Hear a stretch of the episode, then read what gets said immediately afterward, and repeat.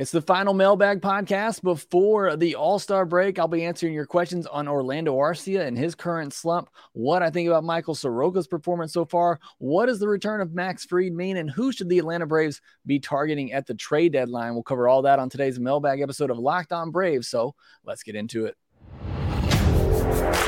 You are Locked On Braves, your daily Atlanta Braves podcast, part of the Locked On Podcast Network your team every day.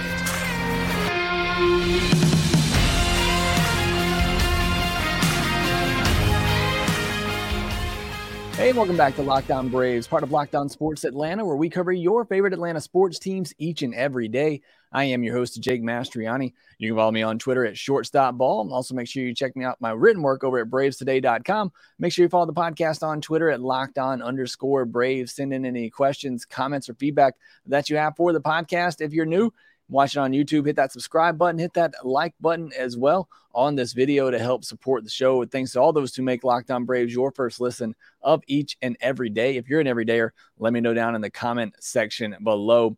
Today's episode is brought to you by Game Time. Download the Game Time app, create an account, and use code MLB for $20 off your first purchase. Last minute tickets, lowest price guaranteed. It is our Friday mailbag podcast, our final podcast before the All Star break. So we got a lot to cover in this episode. So not going to waste any time. Going to jump right in here. First question comes from Kristen, who says, what do you see going on with Arcia lately at the plate? I know his BABIP, his batting average on balls in play, was around 400 at the time when uh, when he was during during his hot streak, and it has regressed, and re- regression was likely. But is there anything you're noticing regarding the recent slump? So did a little bit of digging here. As far as mechanically, I'm not necessarily seeing anything different, but going back from opening day up until May 31st, 35 games. He obviously had uh, the stretch in there where he was out with a while for a while with the fractured wrist, but this is you know his really hot stretch. He was slashing 314, 371, 471 7.6 walk per nine and 18.9% K or strikeout rate, sorry, um, and a 128 WRC plus, seven doubles, four home runs, 32.3% hard hit rate, 17.7% line drive rate, and a 370 BABIP, as Kristen alluded to. Just a, a batting average on balls in play that's not really sustainable. A lot of times, most most for most players, that BABIP is going to average out around 290, 300, and he had a 370 BABIP to begin the year. Now, since June 1st, this is a 30 game sample size. His, he's slashing 281, 322, 395, 5.8% walk rate. So that's down a couple of percentage points there, a 20.7% strikeout rate. So that's up about two points there as well. 93 WRC plus. So that's below average. He had a 128 WRC plus in that during that hot stretch to begin the year. Four doubles compared to seven doubles during that hot streak, and three home runs compared to four home runs. So you can see just a little bit of difference there. Uh, you know, not a really a lot standing out though. I mean, a two percent difference in the walk rate, a two percent difference in the strikeout rate. I think really the one biggest thing there you notice is that slugging percentage going down a little bit. Um, but other than that, everything's pretty much the same. The hard hit rate went from 32.3% to 29.2%. So about a 3% drop there. Not terrible. The line drive rate is actually up from 17.7% to 20.2% in that BABIP, It did go down a good bit from 370 to 337. So I think we're just seeing a little bit of regression. Now, even if he's a guy who hits 260 with a 320, 330 on base, and he slugs 400 or just over 400 as a player with double digit home runs, maybe 10 to 15 home runs while playing consistently good defense. And I know maybe he lacks the range, but he has a very good arm and he usually gobbles up everything in his area. Even if he did all those things while batting eighth for the Atlanta Braves with the contract that they have him for, that's still really good. I mean, I think you will take that. That remains a steal for the Atlanta Braves. I don't think anybody expected him to keep up the hot streak he had at the beginning of the year. Just everything seemed to be falling for him. So obviously there's going to be some regression there. I don't see anything in the the stats and the analytics to really point to a, a regression here or um, you know anything to see that you know again what he was doing to begin with was just amazing. You knew there was going to be some regression. I think we're seeing him coming back to the mean a little bit. I think the question for Braves fans is him regressing. Is that regressing to where he was before Atlanta, the type of you know the below average hitter, below 100 WRC plus hitter that he was before coming to Atlanta, or is it somebody who's maybe, you know, just slightly above average? And, I think that's what we need to find out with Orlando Arcia the rest of the way. He's still 28. I think he has made some adjustments since coming to Atlanta, allowing him to hit the ball harder, uh, which he continues to do, uh, even more so than his days in Milwaukee. So I still think he could be a better hitter and be an above average hitter, but he's batting eighth for you. He's making two to three million dollars. He's playing really good defense. I'm not worried about Orlando Arcia. If the Braves don't win this year, it's not going to be because he all of a sudden slumped at the plate. It was great what he was doing early, but it wasn't expected. And I think most people believe there'd be some sort of regression there. Next question from Annabelle Self says Do you think the Braves' first half success is sustainable through the next half of the season and potentially deep into the postseason? How do they keep up their energy and intensity? Seemed like the team was out of gas by the NLDS last year. Similar question from Matt, who says, Are we peaking too soon? Can't imagine offensively we keep this up to this level. The thing that scares me in the playoffs is if the hitters aren't hot, we could easily be bounced. at such a crapshoot come October. And I think Matt kind of answers his own question there. Braves and fans know more than anybody. That 2021 World Series, nobody was picking the Braves coming into that one.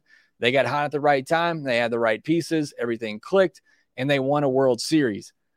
Only thing I can tell you is that this team's good enough to win a World Series. Will it happen? Will they be playing their best baseball come September, October?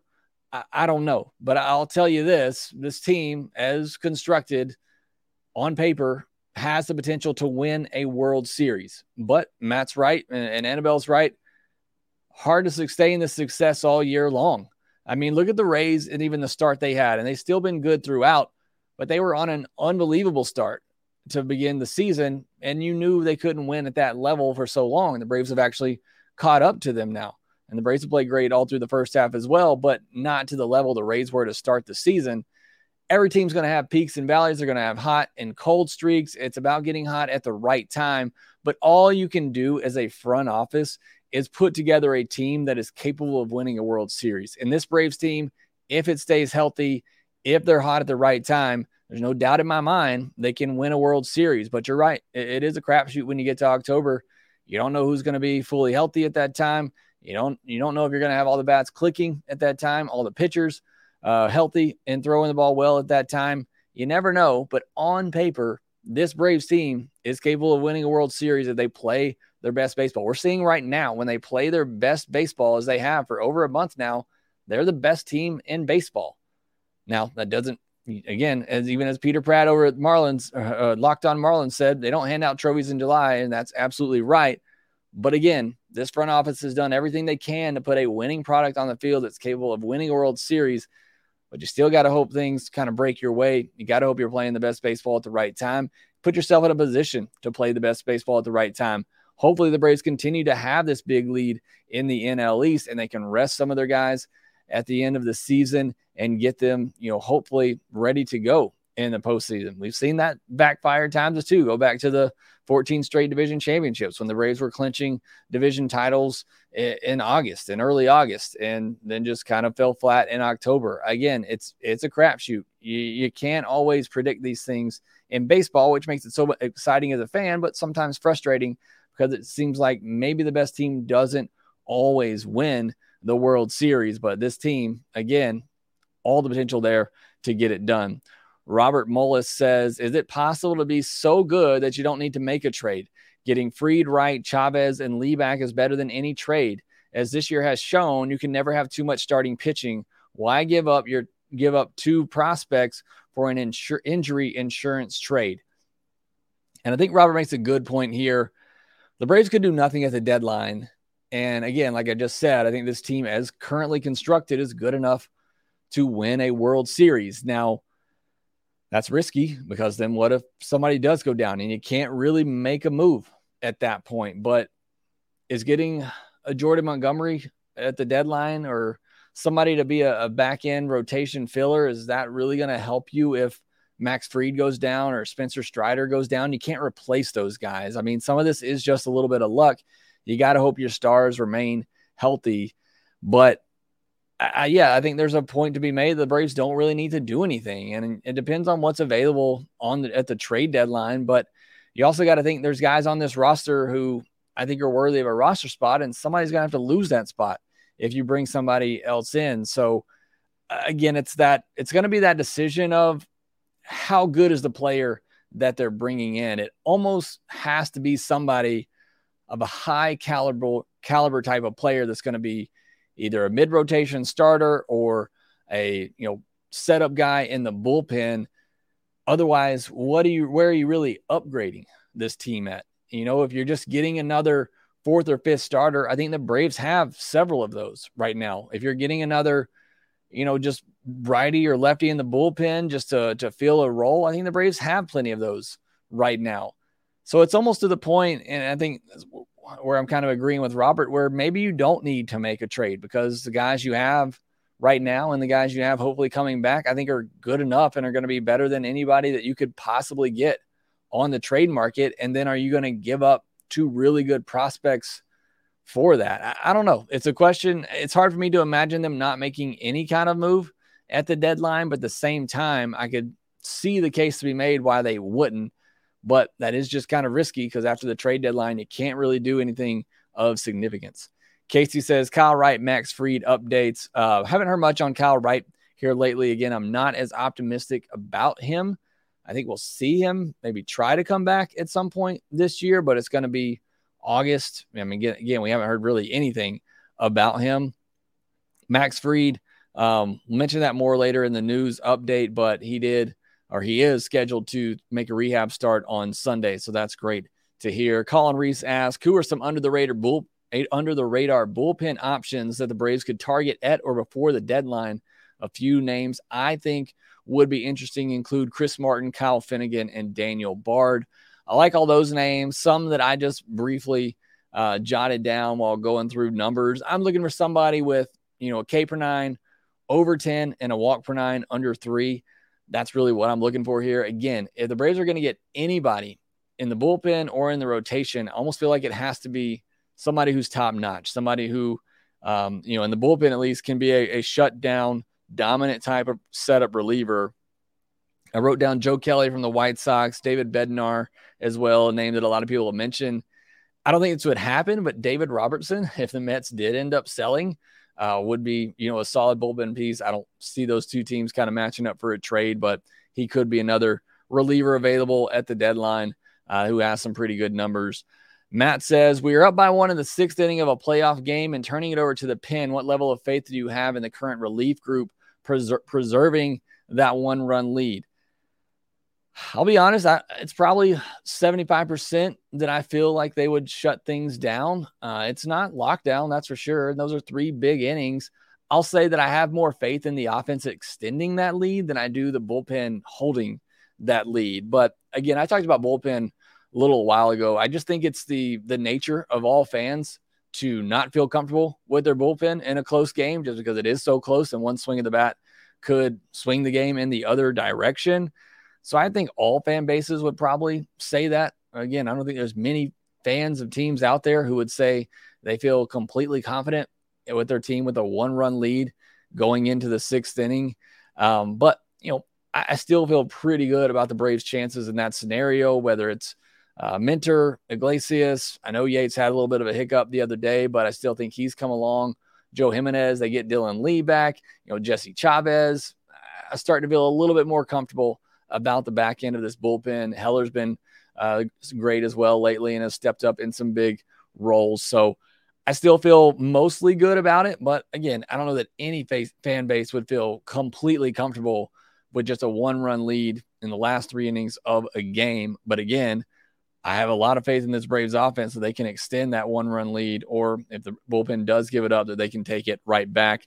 Blake Newsom says a little bit of satire here, but any advice on how to get through the harsh times known as Braves off days. watch 2021 World Series highlights. Uh, I mean, uh, there's one thing that you can do right there, or you know, go watch a minor league game if you can, or you got one in your ballpark. Those are some of the ways that I try to, would like to get through some of these off days, but I got so much work to do. That usually fills the void pretty nicely. Got a lot of other questions to get to. Uh, we'll talk about those here next. Buying tickets to your favorite events shouldn't be stressful, and it's not when you use Game Time, which is the fast and easy way to buy tickets for all sports, music, comedy, and theater near you. They have great deals on last minute tickets and their best price guarantee, so you can stop stressing over the tickets and start getting excited for all the fun you're going to have. I've used Game Time a couple of times this year to go to Braves games. It's been an easy and fun experience, and it does give you the best price out there. And forget planning months in advance. Both times I've used Game Time, it's been at the last minute. And again, I've gotten the last or the best deal out there that I could find. And that's partially because of their game time guarantee, which means you'll always get the best price. If you find tickets in the same section and row for less, Game Time will credit you 110% of the difference. You get images of your seat before you buy. I never buy tickets now without knowing what the view looks like from my seat. Download the Game Time app, create an account, and use code Locked On MLB for twenty dollars off your first purchase. Terms apply. Again, create an account and redeem code Locked On MLB for twenty dollars off. Last minute tickets, lowest price guaranteed. The Braves and the Rays will begin a three-game series, three-game series on Friday night at 6:40 p.m. Eastern. Two of the best teams in baseball this year will cap off the first half. Catch every pitch of the Braves hometown broadcast with SiriusXM on the SXM app. Search Braves. Diving back into the questions, Ricardo Ortiz says, Hi, Jake. I'm writing from Ecuador as a Braves fan since the 80s. That's pretty cool. Uh, listen to your podcast on a daily basis. Best best Braves podcast, hands down. I'm liking uh, this question already. Uh, now, my questions: Who will go down once Max is back, and will AA add something to the bullpen for the rest of the season? I mean, uh, it's a it's an easy answer here, but I think it's whoever performs the best between Soroka and Allard over their next couple of starts. Uh, whoever performs best, I think, will stay up. Whoever uh, doesn't will stay down or will go down. Obviously, Strider, Morton, Elder, their spots are secure. For me, it's really up between Allard and Soroka right now, battling for that spot or whenever Max comes back. I think a I think Alex Anthopoulos will add bullpen depth at the trade deadline. I know we just talked about the fact you don't really have to, but I think you got to get one more dominant guy that you feel pretty good about that has really great strikeout stuff, doesn't walk a lot of batters, I think if you can get one more guy like that at the deadline, it doesn't cost you too much. It'd make me feel a little bit better about this team in the bullpen in case, you know, Yates does fall off or Jimenez never really gets there. Dylan Lee's not the same coming back. It just, you know, you need another guy. I don't think you can ever have too many dominant type arms out there. I think that's what you need for the postseason. So I still think Alex will make at least some move for the bullpen at the deadline.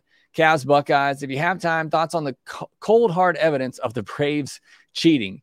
Uh, there is none. So we don't have to spend a lot of time on that. There is no cold hard evidence.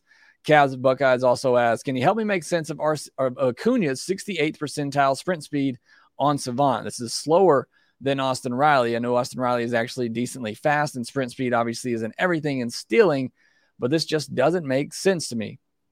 So, sprint speed, best I could figure out, calculates the best two thirds of runs to first base, trying to take out some of the runs where maybe you don't uh, run your hardest out of the box. Maybe it's an easy ground ball out or something you pull up.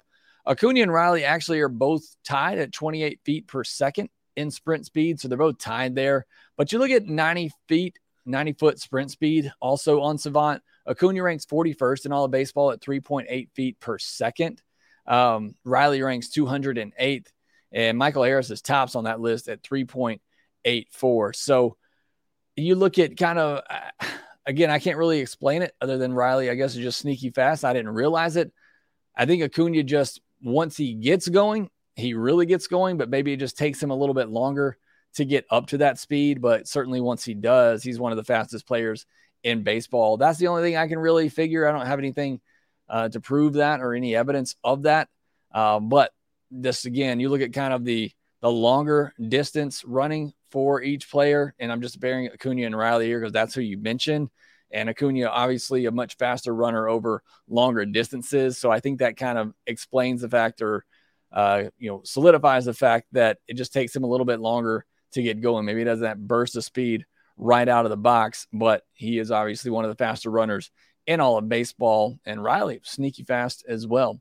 Large Lard, do you think this year that Sean Murphy is having uh, is not only because of his talent, but because he doesn't have to play every day? Neither catcher is DHing either, I've noticed. Um, I think that's part of it. I mean, I certainly think that, you know, what Sean Murphy is doing right now, uh, him, you know, not having to play every day, not having to carry such a big load like he was in Oakland. And he had a good year. The second half of last year in Oakland was really good, but he's not having to carry this lineup. There's so many guys up and down who can get it done. It's also a much better home ballpark that he plays in. We talked about that even when the move was made that, uh, you know, getting out of the Coliseum and playing his home games here at Truist Park would be a big boost for him. I think he's just also growing as a hitter. And again, I talked about this when the Braves traded for him. Go look at the second half of his season in Oakland last year. He really took off. I don't know if those were some mechanical adjustments made or what, or just figuring some things out, but it certainly showed signs of somebody that was figuring it out offensively at the big league level. And sometimes it takes catchers a while because their main priority when they come up is handling a pitching staff, slowing down the run game. So maybe it was just a, catcher who was taking his time developing offensively, hit his stride in the second half of last year, and has just carried that into this year. I think that's par- partially why the Braves traded for him is because they saw that offensive upside. But to large, large question, I think you know not having to play every day, being able to rest, I think certainly helps keep him fresh in that. Um, but yeah, I think there's other factors involved there too for why Sean Murphy's having a really good year. John Klecka says, What do you make of Michael Soroka at this point, especially wondering about the sinker and how I don't see any downward or arm, arm side movement on his signature pitch. So looking at Savant, the movement on it is not too terribly different from where it was before. I think the main thing here is the arm slot because he had to change up his mechanics a little bit. And we're seeing that sinker stay up more. And when a sinker stays up, it's typically going to become much flatter pitch. So I think for me, and I've been saying that for a while, I think the key is just finding that release point on the sinker to be able to get it down in the zone more. Right now, he's leaving it up, you know, middle up, uh, and that's when it's just going to flatten out, become a much easier pitch to hit. But I think that's really the key for him. He's got to find a way to find that, to keep that sinker down and have that run in on right-handed hitters. Once he figures that out, the slider, other than the last start, has been there pretty much every outing this year. He's starting to command the fastball a little bit better. He just got to get control of that sinker. It's a big pitch for him he's got to figure it out. And to this point, he just hasn't. I mean, every start, just about, it's been a problem for him. It's staying up in the zone far too much, and it's not giving it that opportunity to bite down and in on right-handed hitters or run away from lefties. So that is, you know, a big key for him and something I think that's holding him back from. I don't want to say getting back to the level he was before because I don't want to set those expectations, but I think that command of that sinker, figuring it out with these new mechanics, I think that's one maybe the last big hurdle here for Michael Soroka to becoming, you know, a mainstay in the rotation. Joey Milby says, Vaughn Grissom, does he make an impact for a major league team in the second half? What do you think happens with him and what would you like to see happen? I would love to see him stick at the bat. The bat plays and the tools are there. So we've talked about Vaughn Grissom a lot in the last several mailbags now. Is he trade bait? What's his future with this team. I've gone on record several times now and saying that I hope he stays here. Um, I hope the Braves are able to keep him. But if there is a trade for a significant impact player with years of control, I wouldn't hesitate to move him. But I like the depth that he provides, the middle infield depth that he provides, because there's not a ton there. You have Grissom and you have Shewmake. Luke Waddell's having a good year at Mississippi, at Mississippi but I still like Vaughn Grissom because I do think the bat will play. I think he'll be a very solid, above average bat, and I hate to just give that up. So, again, I think he can have an impact at the major league level. It would take an injury for the Braves this year for that to happen. But again, I think if a, there was a big move to be made, I wouldn't just get rid of him to to get rid of him because you think he's blocked. That wouldn't make any sense at all to me. But if there is a trade to be made of significance, I think it makes a lot of sense to put Vaughn Grissom in there, and I wouldn't lose too much sleep about it. But I do hope he stays because of the depth that he provides, and I think that bat will play. Last question here. This one from JJ, who says the Braves' most valuable trade piece is Travis d'Arnaud, and the Padres make a lot of sense. I understand Trav is a fan favorite, but he can't be behind the plate anymore. It's open season on the bases. Plus, Hader and Snell are exactly what the Braves need to be set for the playoffs. Uh, the Braves aren't trading Travis d'Arnaud. We, have discussed this as well the last couple of, of mailbags. Just makes no sense why you would give up Travis d'Arnaud, who's a, a clubhouse leader. What if something happens to Sean Murphy and then you're going with Chadwick Tromp as your catcher in the playoffs? It just, uh, to me, you have a great situation there at catcher. I don't know why you would ruin that. I think the Braves are fine pitching wise. I still think it fully healthy and they have the pitching to win a World Series. And I think the Padres aren't ready to give up on anything. So I, I don't know. I don't know what they'd be looking for there to get an aging catcher with a $8 million team option next year. I don't really, I don't really see the fit there. And I don't see the Braves trading, trading Travis d'Arnaud. And it makes no sense to me to do that. All right, next we'll uh, turn our attention to this weekend series, the last series of the first half for the Atlanta Braves as they go up against the Tampa Bay Rays. We'll discuss that more here next.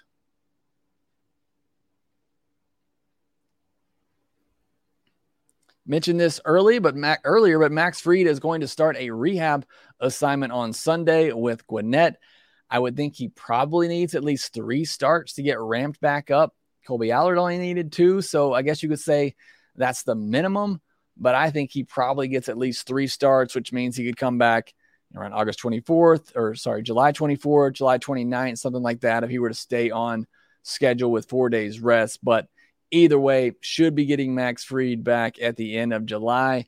And that will be a great thing for the Atlanta Braves.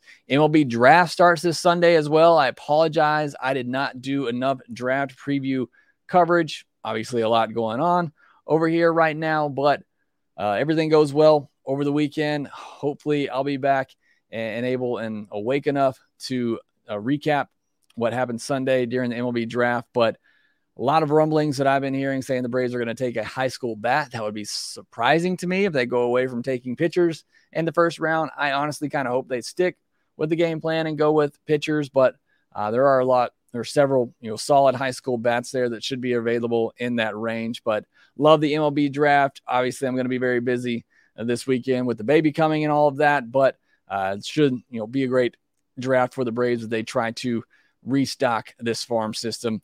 It'll be the Braves and Rays over the weekend. Game one on Friday night. Just quickly on the Rays, third in OPS, third in slugging, third in home runs, first in stolen bases. Maybe we'll see Sean Murphy catch all three of these games.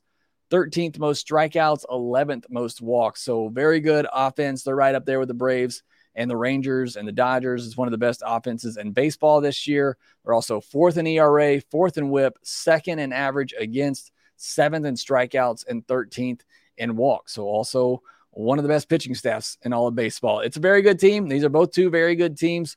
Uh, the pitching matchups, it'll be Charlie Morton versus Tyler Glasnow on Friday, Spencer Strider versus Taj Bradley on Saturday, and Bryce Elder versus Zach Eflin on Sunday. So, should be a really, really fun series. Hopefully, I'll be able to watch the game from the hospital. Doubt it's going to be on whatever cable service they have, but it will have the iPad and my VPN, which is the way I got to watch Braves games these days. But not going to get on that soapbox again. Talked about it earlier this week. You want to listen to it.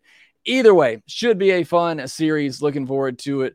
Couldn't have a better series to cap off the first half. Two of the best teams in all of baseball. Again, it's the Braves and the Rays starting on Friday night at 6:40 p.m. Eastern. It'll be Charlie Morton on the mound for the Braves against Tyler Glasnow Catch every pitch of the Braves hometown broadcast with SiriusXM on the SXM app. Search Braves. That will do it for this episode of Locked On Braves. Again, make sure you subscribe to Locked On Sports Atlanta. Grant McAuley will be doing the post gas solo edition without me this weekend of those Rays games. So make sure that you check that out and subscribe to Locked On Sports Atlanta, where you get the video version of those postcasts with Grant McAuley this weekend. Again, thanks for making Locked On Braves your first listen of each and every day. If you're an everydayer, let me know down in the comments section below. Make sure you follow us on Twitter at Locked On underscore Braves. Follow me at Shortstop Ball. Make sure that you rate, review, and subscribe to the Locked On Braves podcast wherever you get your podcast. And we will talk to you next week. Hey, this is Stacey Gotsoulias, DC Lundberg, Ryan Finkelstein, Taylor Blake Ward, host of Locked On Yankees, Locked On Mariners, Locked On Mets, Locked On Angels, and you're listening to Locked On Braves. Locked On Braves, Locked On Braves, part of the Locked On Podcast Network.